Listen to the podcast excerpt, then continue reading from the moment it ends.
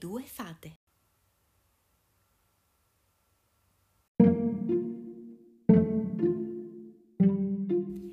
In un tempo lontano lontano viveva una vedova, la quale era tanto cattiva.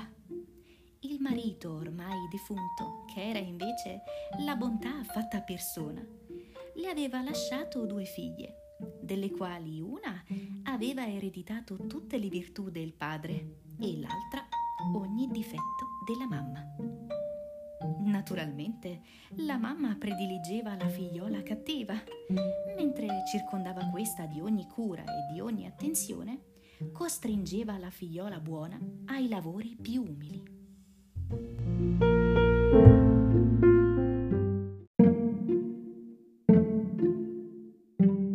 Sicché la piccola doveva spazzare le stanze, rifare i letti, lavare la biancheria e, come se tutto questo non bastasse, ogni mattina e ogni sera doveva andare ad attingere acqua ad una fonte situata nel bosco.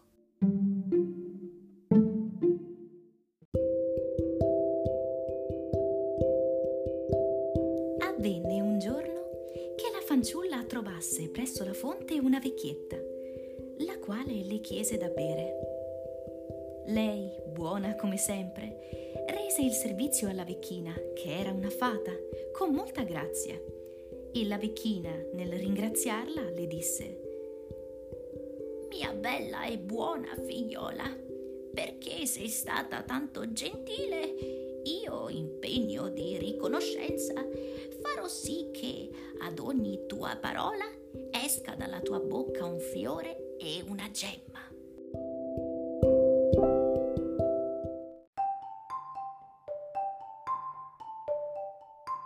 Quando la fanciulla tornò a casa, quale non fu la meraviglia della mamma al vederle spuntare sulle labbra un fiore e una pietra preziosa ad ogni parola.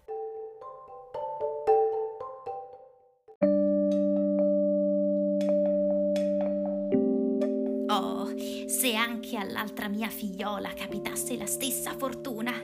Ella pensò e subito decise di mandare anche lei alla fonte.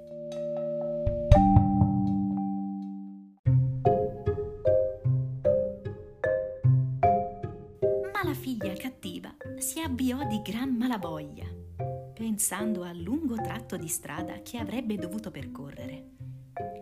E giunta che fu, ella trovò una giovane signora, un'altra fata, che, stanca e assetata, la pregò di porgerle un po' d'acqua.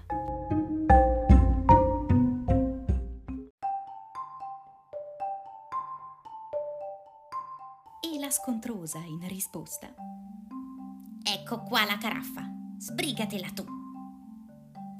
Mi pare che tu non sia molto educata, rispose la fata. Comunque so io come darti una lezione. Da oggi in poi, ad ogni tua parola, sulle tue labbra usciranno un rospo e un serpente velenoso.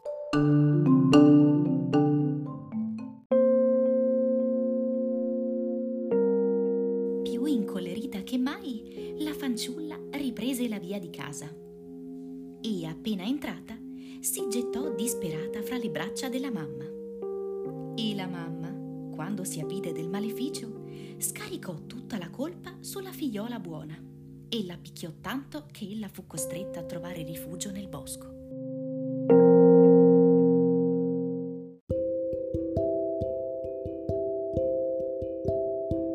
Fortuna volle che in quel momento passasse il figlio del re, il quale, impietosito per tante lacrime, volle informarsi di quanto le era accaduto.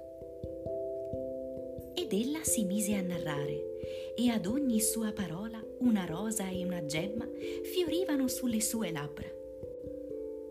Il principe se ne innamorò all'istante e volle farla sua sposa. E così vissero per sempre felici e contenti.